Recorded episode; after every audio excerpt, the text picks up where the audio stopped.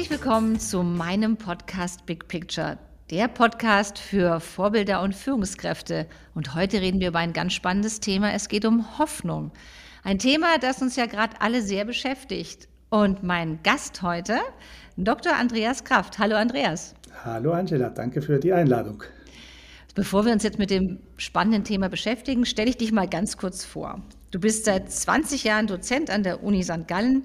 Du bist Co-Präsident von Swiss Future, der Schweizerischen Vereinigung für Zukunftsforschung und leitest das internationale Forschungsnetzwerk des Hoffnungsbarometers. Ja, und klar, wenn du dich so intensiv mit Hoffnung beschäftigst, schreibst du auch drüber. Und so sind Bücher entstanden wie Unsere Hoffnung, unsere Zukunft, Werte der Hoffnung und die positive Psychologie der Hoffnung.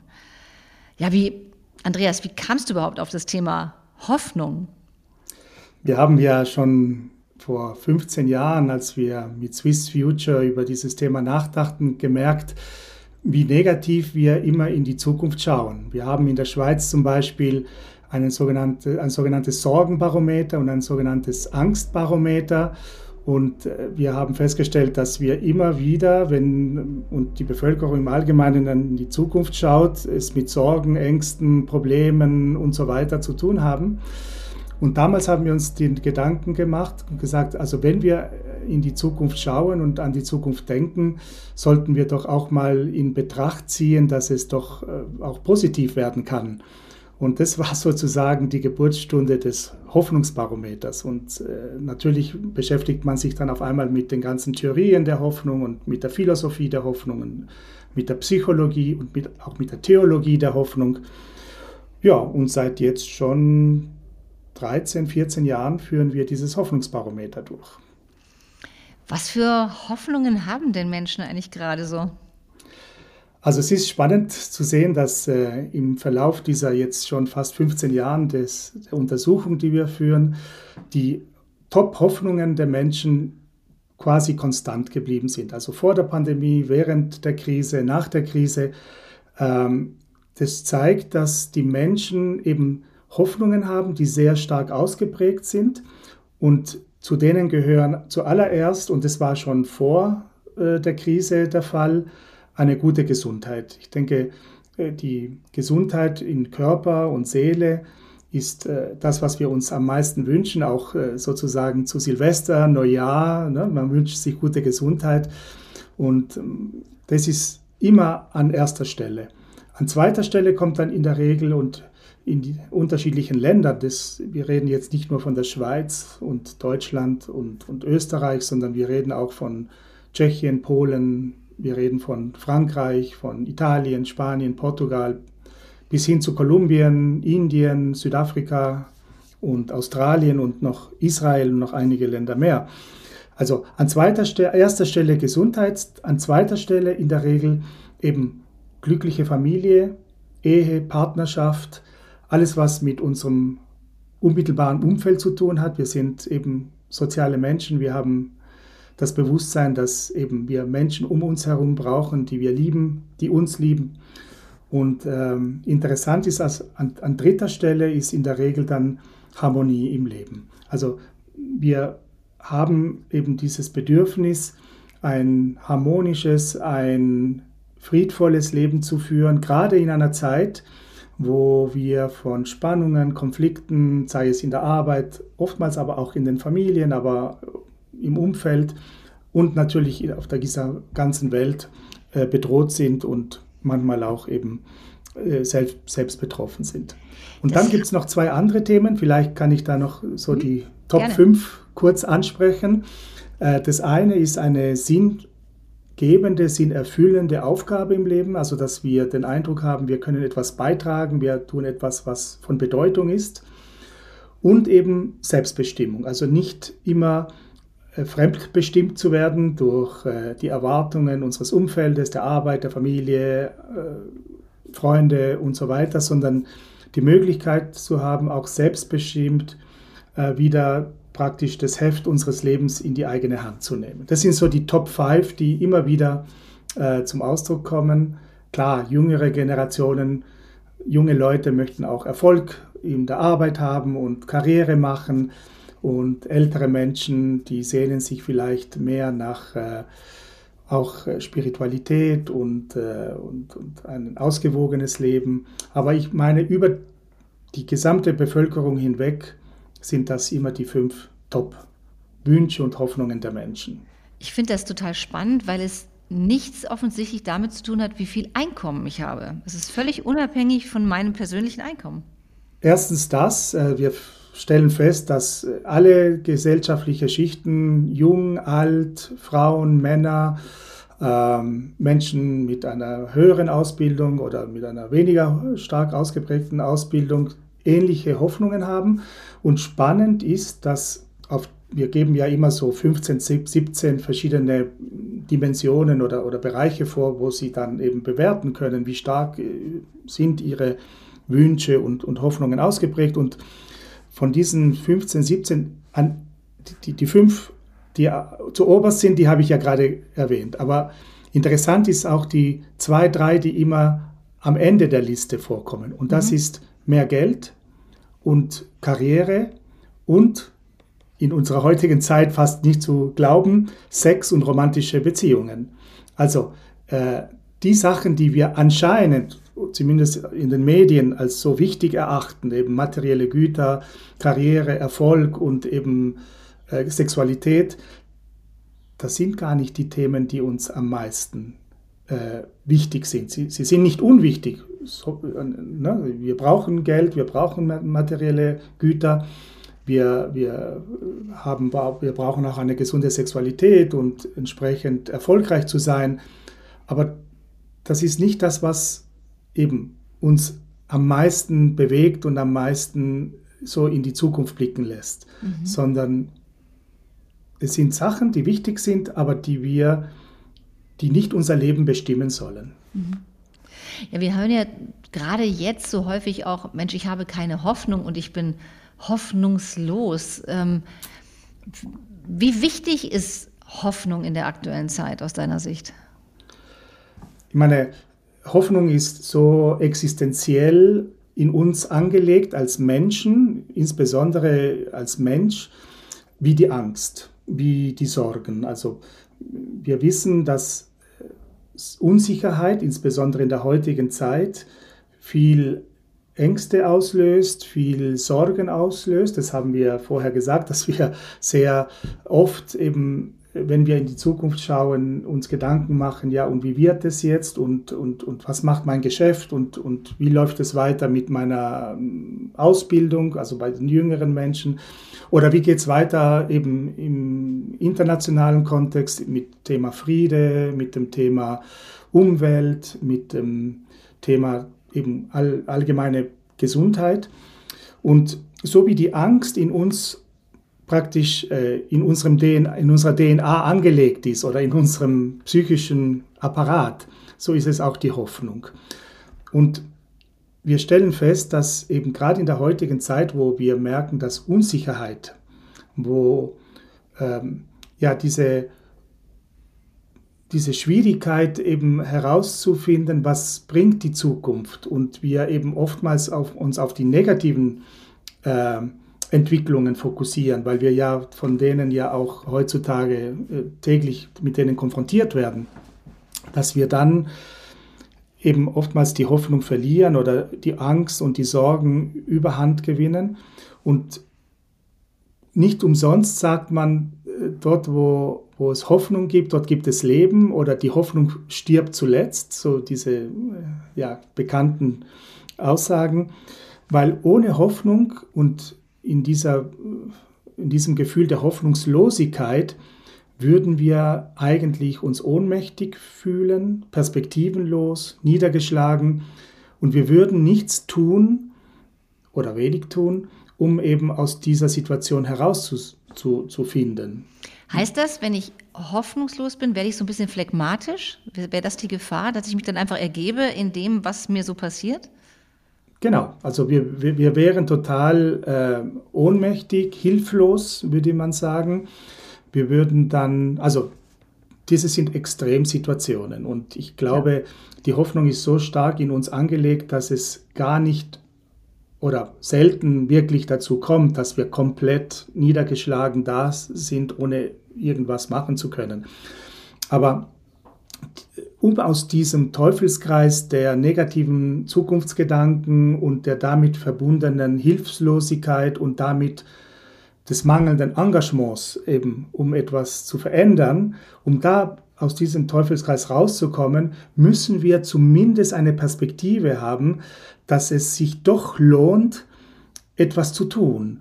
Und äh, auch wenn wir nicht wissen, ob das, was wir tun, etwas bringt. Also äh, warum sollte ich denn überhaupt studieren als junge Person? Warum sollte ich mich für die Umwelt engagieren? Warum sollte ich mich äh, für den Frieden, äh, sei es in meinem Umfeld oder vielleicht für Menschen, die eben jetzt äh, besondere Hilfe brauchen, wozu sollte ich mich denn engagieren, wenn ich davon ausginge, dass das alles nichts bringt?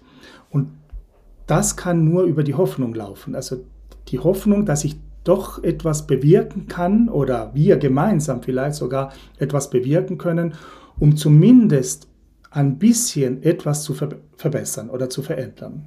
Also das heißt, Hoffnung ist ganz stark mit Selbstwirksamkeit gekoppelt. Das ist gehört. Es ist, es ist spannend. Also ähm, Hoffnung ist auf jeden Fall mit Agency und Agency natürlich mit Selbstwirksamkeit gekoppelt, aber Hoffnung geht darüber hinaus und wir müssen dieses, diesen, diesen Begriff des, der Agency, also der Selbstwirksamkeit, ein bisschen vertiefen und unter die Lupe nehmen. Und zwar bei der Hoff also Hoffnung ist die Voraussetzung, dass wir überhaupt etwas tun. Und gleichzeitig beinhaltet Hoffnung das Bewusstsein unserer eigenen Grenzen. Also erst wenn ich merke, dass meine Selbstwirksamkeit an Grenzen stoßt und wir damit offen sind für die Hilfe anderer Menschen und an die Zusammenarbeit mit anderen Menschen, die wir uns eben, wo sich gemeinsam äh, gegenseitig unterstützen und an einem gemeinsamen Ziel arbeiten, erst dann merke ich eben, wie wichtig Hoffnung ist und das Vertrauen eben, dass ich das alleine nicht schaffe, dass ich das eben mit anderen Menschen tun muss.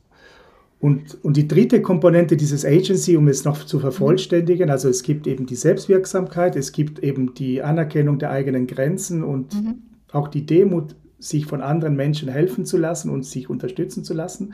Und die dritte Komponente ist zu erkennen, dass man ein Teil eines größeren Ganzen ist. Und dieses größere Ganze nennt man dann so wie selbsttranszendent. Das muss nicht gleich äh, spirituell oder religiös sein, sondern wir merken, dass wir in unserer Umgebung, in unserer, in, in der Natur eben ein Teil sind und uns eben von dieser Natur, von dieser Umgebung auch letztendlich die Kraft geben lassen und die Energie geben lassen, um überhaupt dann wiederum selber etwas tun zu können. Naja, bei, der, bei der, diesen drei Elementen wird dann auch klar, warum in der positiven Psychologie Hoffnung auch eine Stärke ist. Es ist eine Stärke, die eben, es ist sowohl eine Stärke als auch eine Emotion. Wenn wir in der positiven Psychologie uns eben die jetzigen Theorien anschauen, der Charakterstärken und der positiven Emotionen, dann stellen wir fest, dass Hoffnung bei beiden eben als eine wesentliche Komponente dargestellt wird.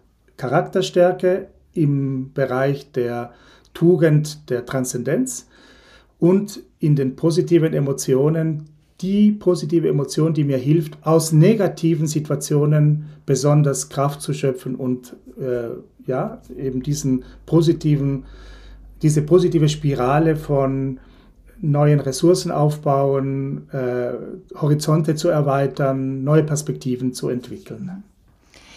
Bei den positiven Emotionen, da ist ja auch der, der Faktor, wir wissen, dass wir deutlich mehr positive Emotionen brauchen, um eine negative Emotion auszugleichen. Wir haben ja dieses, sage ich jetzt mal, ist ja evolutionär bedingt, dass wir den Fokus stärker auf negative Emotionen richten. Der weltberühmte Säbelzahntiger, also für die Zuhörer, wenn ich weil früher, sage ich jetzt mal, auf Blaubeersuche war und war völlig vertieft und wollte gern diese Blaubeeren naschen und ich habe mal nicht genau hingehört und der Säbelzahntiger war um die Ecke und ich bin nicht sofort weggelaufen, habe der Angst also Vorhang gegeben und habe mich mehr mit den Blaubeeren beschäftigt. Na, dann würden wir heute wahrscheinlich nicht hier sitzen. Mhm. Also brauchen wir diese positiven Emotionen ganz, ganz stark. So eben auch Hoffnung. Was kann denn nun, hast du da so ein paar Tipps, was können Menschen tun, um ihre Hoffnung zu steigern? Das haben wir auch ähm, untersucht, sowohl äh, vor der Pandemie, aber besonders während der Pandemie und während der letzten Jahre, die eben sehr krisenhaft waren. Und meine, eigentlich kann, darf ich das gar nicht so laut sagen, aber die letzten Jahre, die waren die schönsten und besten äh, in meiner Forscherkarriere, weil ich konnte alles untersuchen, was man sonst eben so nur vermutet hat. Ähm, und da gibt es verschiedene Aspekte, wie man, wie Menschen eben aus diesen Krisensituationen heraus eben Hoffnung geschöpft haben und wiederum positiv in die Zukunft schauen konnten. Das erste, was wir immer wieder feststellen, ist, dass es eine Akzeptanz braucht und eine Anerkennung der schwierigen Situation.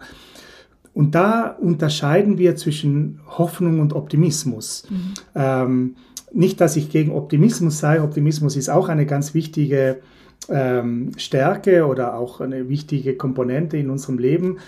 Aber Optimismus würde sagen, mach dir keine Sorgen, es wird alles gut. Während Hoffnung sagt, ich weiß es nicht, ob es gut wird. Aber ich kann anerkennen, dass es Schwierigkeiten gibt und gleichzeitig kann ich etwas tun, um diese zu überwinden. Also während die eine, die, der Optimist sagen würde, oh, es wird schon alles gut, sagt der hoffnungsvolle Mensch, wir können etwas verbessern. Ob es klappt oder nicht, wissen wir nicht. Also raus aus der Vogel-Strauß-Politik. Genau. Kommt schon raus und gucken, ich stelle mich der Situation und ich, ich nehme sie an. Genau, ich nehme sie an, aber ich bleibe da nicht stecken in dieser Angst oder in dieser Verzweiflung manchmal auch schon. Also wir haben das zu Beginn der Pandemie ja erlebt. Äh, Schockstarre, Verzweiflung, extreme Existenzängste. Ich kann mich erinnern von Kolleginnen und Kollegen, die mich angerufen haben, die ge gesagt haben, du, ich weiß nicht, wie mein Geschäft weiterläuft. Die Kunden, die zahlen nicht, ich kriege keine neuen Aufträge. Ich glaube, wir überleben das nicht. Und am Ende des Jahres, kann ich mich erinnern, 2020 war es das erfolgreichste Jahr in der Geschichte dieses Unternehmens. Und nicht nur von einem Unternehmen, sondern von vielen, die ich kenne. Das heißt, nicht in dieser Panik oder in dieser Verzweiflung stecken bleiben, aber doch anerkennen eben, dass es, also das Gegenteil war ja, oh, mach dir keine Sorgen, es wird ja schon gut, in zwei Monaten haben wir die Pandemie überwunden, es ja. ist doch nicht schlimm, es ist ja nur eine kleine Grippe. Auch das, also diese Extreme, die sind nicht gut, aber in der Hoffnung beginnen wir zuerst einmal die Schwierigkeiten anzuerkennen, weil das die Voraussetzung dafür ist, dass wir etwas tun, um diese ja zu überwinden. Und das braucht ja oftmals äh, neue Ideen, das braucht Erfindertum, es braucht äh, Kreativität, es braucht Mut, neue Wege zu gehen. Und das war so ein bisschen die zweite Komponente, dieses, wir nennen das in der Psychologie das positive Reframing, also die positive Neubewertung einer Situation, zu sagen, okay, wir sitzen jetzt in der Tinte, es ist alles andere als gut und schön, aber lass uns mal überlegen, was können wir Gutes daraus machen. Mhm. Das waren die zwei Dinge, die sehr auf der psychischen, emotionalen Ebene funktionierten und auf dieser Grundlage konnte man dann hingehen und sagen, okay, lass uns jetzt mal etwas tun dagegen. Aber es braucht so diesen ersten Moment der der Wahrnehmung, der Anerkennung und der emotionalen sowie Überwindung oder Neubewertung.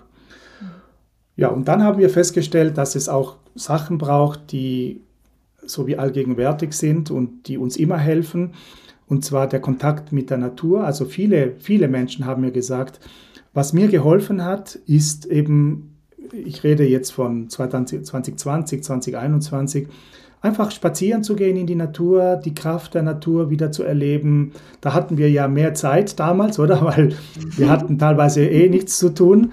Und äh, meine Studierenden haben auch gesagt, es gab so wie eine Entschleunigung, die mir geholfen hat, wieder in die Ruhe zu kommen. Und die Natur, die hilft natürlich sehr stark, dass Menschen wieder, dass wir Menschen wieder so ein bisschen die Verbindung eben zu etwas Größerem aufbauen als, als das, was unsere täglichen Probleme sind.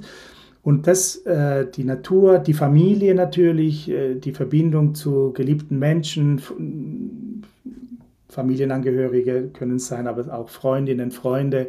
Äh, diese sozialen Beziehungen, die waren und sind extrem wichtig, äh, um ja, die Voraussetzungen zu spüren, um äh, wieder positiv in die Zukunft zu schauen. Weil manchmal glauben wir vielleicht selber nicht dran, dass es gut gehen könnte. Dafür brauchen wir dann Menschen um uns herum, die uns wieder Mut machen und die uns ja einfach ähm, die Kraft geben und uns auch äh, emotional unterstützen. Also ich persönlich bin ja, das darf man auch nicht laut sagen, bin ja eigentlich sehr dankbar für diese Zeit, äh, weil ich immer mhm. so wie im Hamsterrad gelaufen bin, neue Sachen gemacht und wieder und wieder und plötzlich war wie so Stecker ziehen und ich stand da und sagte mir, okay, und was machst du jetzt? Genau. Und plötzlich hörte man wieder, oder ich hörte auf mich, was tut mir gut, was will ich eigentlich? Und wie du es auch sagst, als dann klar war, okay, wir sitzen in der Situation, dann zu sagen, was mache ich jetzt damit? Wir haben genau. alle wahnsinnig viel gelernt in Technik. Wir sind heute, wir brauchen den Flieger in der Form gar nicht mehr.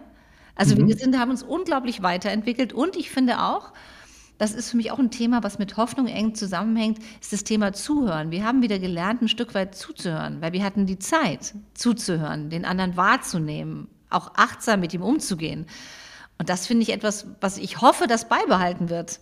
Ja, also äh, es war ja spannend. Auf der einen Seite hat man festgestellt, wie zum Beispiel Familien äh, unter einer sehr starken Stressprobe gelitten haben, teilweise, weil eben Kinder zu Hause, äh, Homeschooling oder, oder Virtual Learning, äh, Eltern mussten auch von Homeoffice arbeiten und wie organisiere ich das jetzt und und dann dachte man, okay, Familien mit Kindern waren besonders äh, ja, gestresst.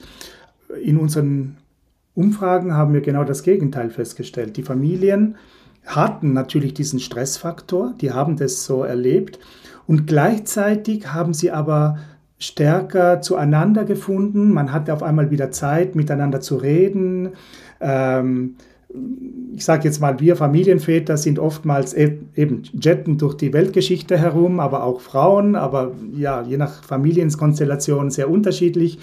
Ähm, und, äh, und das war der Moment, wo auf der einen Seite viele Familien extremen Zusammenhalt wieder gefunden haben. Es gab natürlich auch andere Situationen, dort wo es schon bröckelte, wo es schon Spannungen gab, dass man da nicht wirklich äh, ja, so einen gemeinsamen Nenner wieder gefunden hat. Aber die Mehrheit der Menschen, sei es im Rahmen der Familie, sei es aber auch die Fürsorge, wo man gesagt hat, oh, ich rufe jetzt mal den einen oder anderen Freund an, den ich schon lange nicht mehr gesprochen hatte um zu hören, wie es ihm geht äh, oder was tun sie und oder auch meine Großeltern, oder?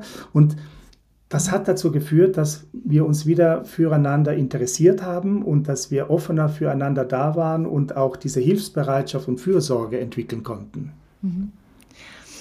Du hast ja jetzt ja schon so ein paar Punkte gesagt, Akzeptanz, positives Reframing, Kontakt mit der Natur, soziale Beziehungen. Naja, das klingt ja für viele, sag ich mal, Menschen auch ein bisschen abstrakt. Also, und gerade die positive Psychologie gibt uns ja da unfassbar viele ganz konkrete Ideen, was wir tun können. Hast du vielleicht die eine oder andere, wo du sagst, würdest du empfehlen, was er ganz konkret tun kann, wenn er sagt, Mensch, jetzt gerade fühle ich mich nicht so hoffnungsvoll? Ja, grundsätzlich ähm, funktioniert ja unser Wahrnehmungsapparat oder unsere Psyche in einem Zeitrahmen von Vergangenheit, Gegenwart und Zukunft. Also so wie ich in die Zukunft schaue, das hat sehr stark damit zu tun, wie ich nach hinten schaue, also in die Vergangenheit und wie ich in der Gegenwart lebe. Und darum sind die ganz, also schon bekannten und typischen Übungen, die wir aus der positiven Psychologie gehört äh, hören oder kennen, wie zum Beispiel der positive Tagesrückblick, dass wir uns eben in einer bestimmten Situation, und das habe ich mit Menschen getan während der Anfang, Anfang der Pandemie, äh, die dann zu Hause saßen und, und äh, total isoliert waren, was ist heute Gutes passiert?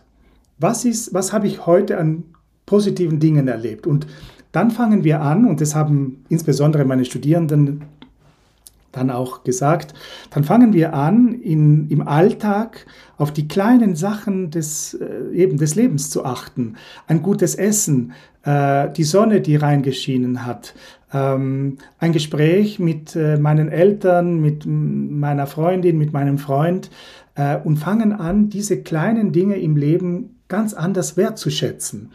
Und wenn wir eben und da beginnt ja dieses positive Reframing schon, indem wir achtsam werden für das Positive, für das Gute im Leben, ohne aber das Negative oder die Probleme damit äh, unter den Teppich zu kehren. Also die bleiben ja bestehen.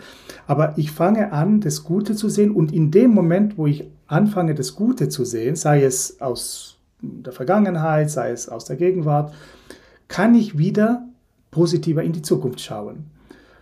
Und dann natürlich äh, muss ich diesen Schritt machen. Ich muss einen, einen Schritt machen in etwas, was vielleicht eher in die also Unsicherheit äh, auslöst oder, oder Unbehagen. Also was zum Beispiel Menschen, die sich gefragt haben, ja, ich habe jetzt zehn Jahre in dieser Firma gearbeitet, wäre es jetzt nicht Zeit, äh, mich selbstständig zu machen oder einen neuen Job zu suchen oder eben mich umzuorientieren. Und gerade Krisen helfen Menschen oftmals aus, diesem, aus dieser Komfortzone, wie wir es mhm. schön kennen, oder rauszukommen. Und dann braucht es eben diese Stärke der, des Muts, oder einen, den Mut zu haben, eben in, in diese Ungewissheit hineinzugehen. Und den Mut kann ich nur haben, wenn ich eben die Hoffnung nicht verliere oder habe, eben, dass etwas Gutes dabei rauskommen kann hätte ich diese Hoffnung nicht, dann würde ich den Schritt nicht wagen. Also das heißt, bin ich hoffnungsvoll, ist meine Bereitschaft zu lernen deutlich größer. So ist es, weil Hoffnung hat ja immer damit zu tun, dass ich neue Perspektiven eröffne, dass ich neue Möglichkeiten wahrnehme, dass ich mich nicht beschränke auf das, was bisher war oder und schon gar nicht auf die Probleme, sondern Hoffnung hat damit zu tun, dass ich erkenne, dass mein Leben viel mehr sein kann, als es bisher gewesen ist. Dass ich viel mehr äh, Stärken habe, dass ich viel mehr Kompetenzen habe, dass ich diese aber auch weiterentwickeln kann und ausbauen kann. Und somit ist Hoffnung immer mit Offenheit für Neues und Neues äh, ist immer mit Unsicherheit verbunden. Ähm, das heißt, wenn ich offen bin für Neues, verspüre ich eben eine gewisse Unsicherheit, eine gewisse Angst. Aber wenn dieses Neue eben vielversprechend ist oder mich sogar begeistert oder ich ja neue Lebenskraft damit gewinne, ja, dann wage ich es auch. Dann tue ich diesen Schritt auch. Und das ist eben die Voraussetzung oder das ist die Grundlage der Hoffnung. Und wenn ich es dann getan habe, also mir geht es zumindest so, wenn ich dann den neuen Schritt gewagt habe, bin ich danach einfach auch stolz und auch ja, dankbar, es ja. überhaupt getan zu haben. Also das hat ja dann wieder so, ein, so eine, nochmal so, ein, so eine Spirale, so ein Aufwärtseffekt, dass ich sage, wow, das befeuert das dann wieder. Ich habe es geschafft, ich habe es gut gemacht, ich bin stolz, ich bin dankbar und dann geht es ja wieder weiter. Genau, das sind die, die positiven Erfahrungen und darum sind ältere Menschen, das haben wir immer wieder festgestellt, entgegen der, der, der Grundannahme, dass, dass junge Leute eher hoffnungsvoller sind als ja, ältere Menschen. In der, in der Realität ist es genau umgekehrt. Ältere Menschen sind hoffnungsvoller in der Regel als junge Menschen. Das kann, können wir statistisch also wirklich extrem gut darstellen. Warum? Weil ältere Menschen im Verlauf des Lebens schon öfters die Erfahrung gemacht haben, dass es Krisen gibt im Leben, eigene oder auch fremde Krisen, und dass man eben in der Lage ist, solche Krisen zu überwinden. Diese Erfahrung haben junge Menschen noch weniger oder kaum gemacht. Denken wir nur an die erste Liebe. Also die erste Liebe, die dann möglicherweise in die Brüche geht. Das Weltuntergang. ist ja Weltuntergang, Katastrophe schlechthin und äh, ja, geht es überhaupt noch weiter. Das heißt, junge Menschen, die können mit diesen Unsicherheiten oder mit diesen Krisen, selbstverständlich wegen mangelnder Erfahrung, weniger gut umgehen als eben ältere Menschen. Und darum haben wir das auch in der, während der Pandemie haben wir das auch erlebt, dass äh, Menschen, 70, 80-Jährige, die eigentlich von der Situation äh, stärker bedroht waren als junge Leute, in der Regel gelassener waren, weil die sagen, oh, Moment, ey, ich habe ja im Leben schon so viele andere schwierige Situationen erlebt, meine, das wird mich jetzt nicht umhauen. Das ist spannend, weil das, ich kann das aus eigener Erfahrung auch erzählen. Also meine Oma wurde 107 und ist jetzt erst gar nicht so lange her gestorben. Und ich habe sie immer dafür bewundert, dass sie immer positiv nach vorne geschaut hat. Sie hat immer gesagt, du, ich habe zwei Weltkriege erlebt, ich habe so viele Währungen erlebt, ich habe alles erlebt, was man erleben kann. Ich meine, mit 107 sind auch eigentlich alle Freunde weg. Und trotzdem hat sie, und sie immer die Kleinigkeiten waren es auch. Also sie hat es so genossen, die Kleinigkeit gemeinsam, ein Stück Kuchen essen. Das war für sie, und äh, in der Natur, sie hat immer gesagt, ich möchte noch einen Frühling erleben. Und das war für sie unfassbar. Und selbst am Schluss hat sie noch gesagt, boah, ich würde so gerne mal so ein iPad verstehen. Ich, ja. Also diese Bereitschaft in dem hohen Alter zu sagen, ich möchte es gerne noch lernen und immer nach vorne schauen. Sie hat immer gesagt zu mir, weißt du, wenn ich zurückschaue und mir die ganzen negativen Sachen anschaue, dann werde ich traurig. Also mhm. will ich immer nur nach vorne schauen, ja. weil ich will nach vorne. Ich will ja noch leben. Ja, das ist wunderschön. Spannend, wir machen in unserem Kurs äh, an der Universität St. Gallen Projekte mit unterschiedlichen Institutionen. Also ich äh, schicke die Studierende in Gruppen zu Altersheimen, Primarschulen, äh, Krebsliga, Paraplegiker-Stiftung, also dass sie eben erleben, was andere Menschen ihnen an Erfahrungen weitergeben können. Und äh, in Altersheimen, wenn sie, also ich hatte mehrere Gruppen von Studierenden, die dann die Menschen gefragt haben, ja, was, was ist eigentlich die Grundlage für ein erfülltes Leben? Wenn sie so im Leben zurückschauen, was, was, was bleibt denn ja letztendlich als wertvoll bei ihnen ja, haften? Und die meisten Menschen sagen eben die Familie, ähm, positive Erlebnisse, die man gehabt hat. Einige natürlich auch die Erfüllung im Job, in der Arbeit, in, mit einer Aufgabe. Ähm, und, dann, und dann fragen die Studierende, ja, und was würden Sie uns, junge Leute, mhm. mitgeben, so für die Zukunft? Nicht? So, mhm. damit, mhm. Und die meisten Menschen sagen, eben den Mut zu haben, den eigenen Weg zu gehen. Also sich nicht, nicht eben von anderen beeinflussen zu lassen, sondern zu erkennen, dass jeder so einen eigenen Weg hat und, und diese Achtsamkeit und dieses Bewusstsein sich selber gegenüber, zu sagen, okay, was ist mir persönlich wichtig? Das verlernen wir mit der Zeit, also weil eben in der Schule uns gesagt wird, das müssen ja. wir so machen und so können und nachher im Studium oder in der Lehre, überall sagt man uns, ja, was wir zu tun haben. Und da wieder zu erkennen, was uns wichtig ist und was uns, ja, was uns ausmacht als Menschen. Mhm.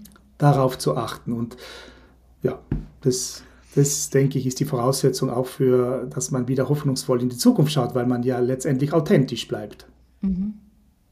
Das ist, glaube ich, sowieso auch dieses, äh, den Mut haben, den eigenen Weg zu gehen. Das, äh, das ist ja auch so, was mich so antreibt, wenn ich äh, mit Menschen arbeite, auch mit Führungskräften arbeite, immer zu sagen, hör in dich hinein und schau, was dir wirklich wichtig ist, was willst du sein? Denn nur dann kannst du auch ein Vorbild sein. Das ist so ja immer so ein, so ein Ding, wenn ich nicht selber weiß, was ich will, ja, dann bin ich vielleicht die Kopie von irgendjemandem, aber sicherlich nicht das Beste meiner selbst. Ja, Eben, und wenn wir diesen, ich sage meinen Studierenden dann immer, den Autopiloten abschalten, also wir haben ja, wir, wir gehen in die Schule, dann das Studium oder die Lehre und dann die Arbeit und irgendwie kommen wir so in einen Autopiloten rein, der äh, eben praktisch schon eine gewisse Straße vorher bestimmt und zu erkennen, dass es im Leben viel mehr Möglichkeiten und Optionen gibt, als wir uns bewusst sind.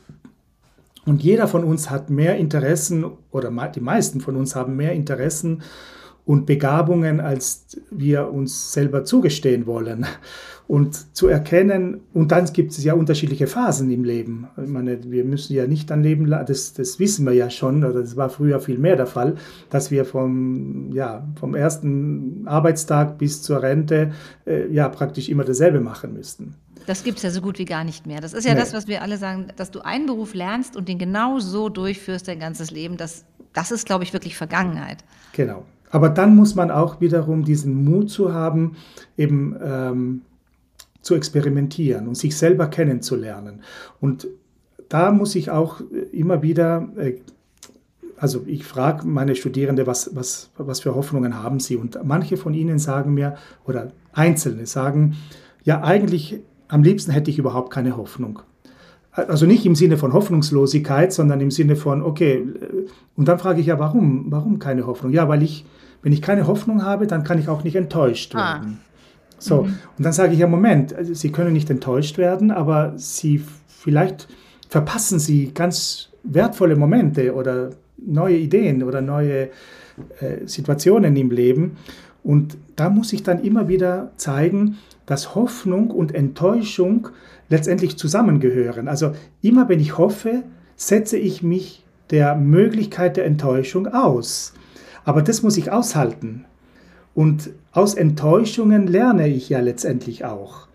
Natürlich, wenn, wenn das Leben nur aus Enttäuschungen besteht, ist es nichts Schönes. Aber da braucht es dann so wie ein Grund, ein Urvertrauen, dass es eben doch nicht immer in Enttäuschungen endet.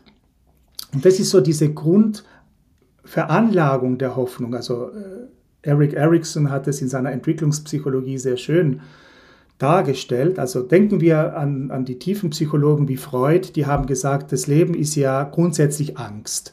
Warum? Weil äh, wir kommen auf die Welt und das Erste, was wir erleben, ist Angst, oder? Ich meine, Existenzangst. Wir, hat, wir kommen aus einer sehr beschützten Umgebung mit 37,5 Grad äh, konstante Temperatur. Äh, gefüttert wurden wir rund um die Uhr. Äh, die Lichteinstrahlungen waren relativ äh, homogen. Und auf einmal äh, werden wir ausgesetzt in eine Welt, wo die Temperatur zwischen 0 und, und 35 Grad Grad schwankt und äh, eben fressen kriegen wir nicht, also Entschuldigung, essen kriegen wir nicht ständig äh, und haben Hunger und kalt und überhaupt. Und diese Angst, die begleitet uns ein Leben lang, sagt eben, sagen Psychologen wie Freud. Ja. Und Erikson sagt, ja, Moment, aber es ist eben dieses Wechselspiel zwischen dieser Urangst und dem Urvertrauen, das wir aufbauen in dem Moment, wo wir eine Bindung aufbauen zu einer Person, zu einem Menschen oder zu mehreren Bezugspersonen, die uns helfen zu leben. Und in diesem Urvertrauen steckt eben diese, dieser Prototyp der Hoffnung. In dem Moment, wo dieses Urvertrauen stärker wird als diese Urangst und die Urangst nicht überhand gewinnt, da entsteht die Hoffnung auf eben, dass die Situation, die wir gerade erleben, von Hunger oder Schmerzen oder Kälte, äh, dass die nicht ewig dauert, also dass das die sich ändern kann. Mhm. Also ist das Gegenteil von Hoffnung eigentlich Resignation? Ja, total. Es ist genau, äh, einige sagen, das Gegenteil von Hoffnung sei Verzweiflung. Das ist die eine Seite. Aber noch schlimmer ist die Resignation. Ja. Weil in dem Moment, wo wir resignieren, geben wir unser Leben auf. Also praktisch, wir geben uns auf. Wir kämpfen nicht mehr. Und Hoffnung ist der Inbegriff des Lebens. Also mhm. darum sagen wir, dort, wo es, wo es noch Leben gibt, gibt es Hoffnung. Äh, es gibt Philosophen, die zu Recht sagen, es, ohne Hoffnung gäbe es kein menschliches Leben. Mhm. Ich erlebe das gerade viel in Unternehmen, also viel unter Führungskräften, dass sie so gewisse, eine gewisse wirklich Resignation haben vor der Situation, wo ich auch sage, Mensch, wie sollen sich Unternehmen weiterentwickeln, wenn die Führungskräfte schon sagen, ich weiß nicht mehr, was ich tun kann und ich habe keine Idee mehr und so aufgeben. Hast du eine ähnliche Erfahrung? Ja, das ist eben ähm, Situationen von innerer Kündigung oder eben dieses, äh, diesen Autopiloten einstellen. Und äh, ich sage jetzt nicht äh, äh, die Arbeit nach Vorschrift, aber doch irgendwo diese Perspektivenlosigkeit, die oftmals besteht. Ähm, und da sage ich, da müssen wir uns wieder Gedanken machen, was, wofür tun wir das, was wir tun? Äh, auch in unserem Unternehmen. Und ich meine, wir arbeiten heutzutage immer mehr mit diesem Begriff the Purpose-Driven mhm. Organization. Also was ist der Sinn dessen, was wir tun? Äh, wozu tun wir das, was wir tun? Und meine, die heutige Zeit, so schwierig und so unberechenbar sie zu sein scheint, die bringt ja enorm viele neue Chancen und Opportunitäten. Ich meine, wir haben ja genügend Aufgaben zu erledigen, sei es im Nachhaltigkeitsbereich, sei es im Sicherheitsbereich, sei es im technologischen Umfeld. Ähm, die Herausforderungen unserer Zeit sind ja enorm und geben Raum für ganz neue Modelle, ganz neue Business Models, neue Ideen. Ähm, also man muss nur offen sein für das, was die Welt braucht, sei es im technologischen, aber sicherlich auch im menschlichen, also im Bereich zwischenmenschlichen Beziehungen, im Servicebereich, im Dienstleistungen, ganz viele verschiedene Bereiche. Und eben das den Mitarbeitern dann auch vermitteln, zu sagen, hey, unsere Organisation, unser Unternehmen wird einen we wesentlichen, wichtigen Beitrag leisten für zum Beispiel in der Bauindustrie, für jetzt äh, nachhaltiges Bauen oder in der Gesundheitsbranche eben für ja, lebenserhaltende oder nicht nur lebenserhaltende, sondern das Wohlbefinden der Menschen steigernde äh, Dienstleistungen oder was auch immer. Also wenn wir wieder diese, diese Enthusiasmus, diese Begeisterung reinbringen würden in unsere Organisationen, dann wäre das der erste Schritt, um wieder neue Perspektiven mhm. zu da bilden. Da fällt mir was ein. Ganz häufig ist, wenn ich in Unternehmen reingehe, steht so im Eingangsfoyer an den Wänden eine riesige Liste an Werten. Wäre es nicht eigentlich schlauer, den Sinn des Unternehmens oder warum ich das tue mit dem Unternehmen, das, das zu verschriftlichen als Entree, damit jemand das sagt, wow. gehört dazu. Das ist die, die, ja, der erste Punkt. Äh, wozu gibt es uns eigentlich? Ja. Und dann, ja, welchen Werten verschreiben wir uns? Das ist dann auch. Aber es ist der zweite Schritt, oder? Ja, das also, ist so der zweite Schritt. Weil wenn ich mir das anschaue, häufig Unternehmen, da steht dann da Nachhaltigkeit, Ehrlichkeit, Fairness. Und eigentlich ist das überall so Copy-Paste, wenn ich ehrlich bin in Unternehmen. Ja. Aber was macht mich aus? Warum tue ich etwas? Was ist der Sinn dahinter, was ich tue? Ist viel persönlicher und viel individueller. Das muss es sein, weil mit den Schlagworten, die du gerade genannt hast, äh, da äh, wird niemand mehr so richtig äh, vom Hocker gehauen. Ähm, wir müssen wieder dieses persönliche äh, und diese persönliche Erfahrung wieder ermöglichen. Also was tun wir wirklich und, und was ist das, wofür wir einstehen? Was ist unsere, wir könnten sagen, was, unsere, was ist unsere Mission, also was ist unser Zweck, unsere, unser Purpose sozusagen im Unternehmen? Und, und da können wir dann wiederum diesen, äh, ja, diesen Geist, ja, diesen, diesen Enthusiasmus wieder an, äh, anspornen bei den Mitarbeiterinnen. Und wichtig ist natürlich, dass wir nachher authentisch bleiben und dass wir dann äh, eben das leben, was wir auch predigen und dass wir das auch tun. Ne? Dass, mhm. dass es glaubwürdig ist, dass es, dass es äh, Vertrauen weckt. Aber das ist die Voraussetzung für die Hoffnung. Hoffnung kann erst dann entstehen, wenn es überhaupt etwas gibt, wofür sich zu hoffen lohnt. Erst wenn ich etwas habe, äh, meine, ich, ich hoffe auf, dass meine Kinder erfolgreich sind im Leben oder ich hoffe, dass äh, meine Großmutter oder meine Mutter gesund bleibt oder gesund wird, eben in Situationen, wo es nicht so leicht ist, Dort muss ich mir überlegen, was ist mir wichtig, was möchte ich jetzt, was, welchen Wunsch nehme ich auf. Und dann kann ich mich einsetzen. Wenn ich dich jetzt ganz persönlich frage, Andreas, was, wo sagst du, da siehst du deinen Sinn für dich in deinem Leben? Also es gibt natürlich den privaten Bereich und es gibt sozusagen den öffentlichen Bereich. Im privaten Bereich, glaube ich, erlebt man das, wenn man Kinder hat. Äh, wir hatten nicht so immer leichte Phasen äh, im Verlauf der verschiedenen äh, Phasen, Phasen des, äh, ja, in, in, in, den, im, in der Kindheit und in der Jugend unserer Kinder. Und ähm, da immer den Glauben zu behalten, ich sage immer, Hoffnung ist auf der einen Seite eben dieser Wunsch, dass es uns oder auch jemandem anderen gut geht oder der Welt gut geht und gleichzeitig auch der Glaube, dass es überhaupt möglich ist, also diesen Glauben nicht aufzugeben. So, das heißt, äh, auf der privaten Ebene war's, ist es wie für viele andere Menschen auch eben die Familie, die Kinder. Und im öffentlichen Bereich, eben ich war, ja, was soll ich sagen, 30 Jahre lang in der Industrie tätig, sei es im operativen Geschäft, wie auch eben 20 Jahre lang als Unternehmensberater und Managementtrainer.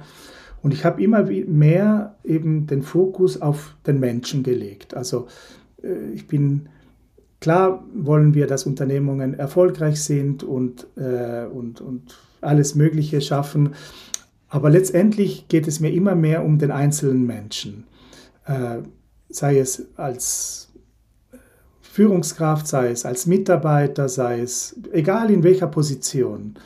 Und dort eben zu vermitteln, eben das, was wir bisher alles schon besprochen haben und der Glaube zuerst einmal an sich selbst. Ich glaube, das ist das, was äh, die Jugend vor allem heutzutage braucht, oder? Dieser Glaube, dass man selbst etwas bewirken kann und nicht nur eben diese Pfründe verteidigt, die unsere Eltern schon eben äh, verdient haben. Also das ist ein bisschen so die, die heutige Stimmung. Ich muss das bewahren, was meine Eltern erschaffen haben, mhm, ja. äh, sondern ich kann etwas selber Neues äh, schöpfen oder kreieren oder entwickeln. Und ich habe die und diese, dieses Selbstvertrauen, diese Selbst, äh, dieses Selbstbewusstsein, dass man auch selber etwas bewegen kann. Ähm, und dafür sind Organisationen, Unternehmungen ja prädestiniert dafür, weil dort ist es, wo Menschen zusammenarbeiten, zusammenkommen und auch etwas gemeinsam erreichen werden wollen. Mhm. Und ja. Bevor wir jetzt ähm, langsam zum Ende kommen, habe ich eine Frage noch an dich, weil bei mir geht es ja immer so um das Big Picture. Wenn du ein Bild malen würdest über Hoffnung, wie würde das aussehen? Also es gibt, äh, das ist interessant, wir suchen uns immer wieder Bilder heraus, um, um Metaphern zu schaffen für eben Erlebnisse, die wir haben, die wir vielleicht nicht so in Worte schaffen können, äh, äh, Entschuldigung, so in Worte fassen können. Und zwar ja, Hoffnung ist erstens Menschen, oder? Also äh, unterschiedlicher äh, Provenienz. Also ich möchte Menschen verbinden oder ich glaube, Hoffnung verbindet Menschen entweder über die Generationen hinweg oder über die Rassen hinweg oder die Kulturen hinweg. Äh, drum nehme ich oftmals äh, in meinen Vorträgen auch Bilder von zwei Händen, die sich so gegenseitig halten und oftmals ist es eben von, man erkennt darin Menschen aus ganz unterschiedlichen Bereichen und die etwas Gemeinsames heben, etwas Gemeinsames halten, etwas Gemeinsames auch vielleicht ähm, beschützen. Das kann eben, oftmals sieht man so ein zartes Pflänzchen, was dort am Wachsen ist. Oder eine Blume, die eben ähm, unter ganz schwierigen Umständen gedeiht.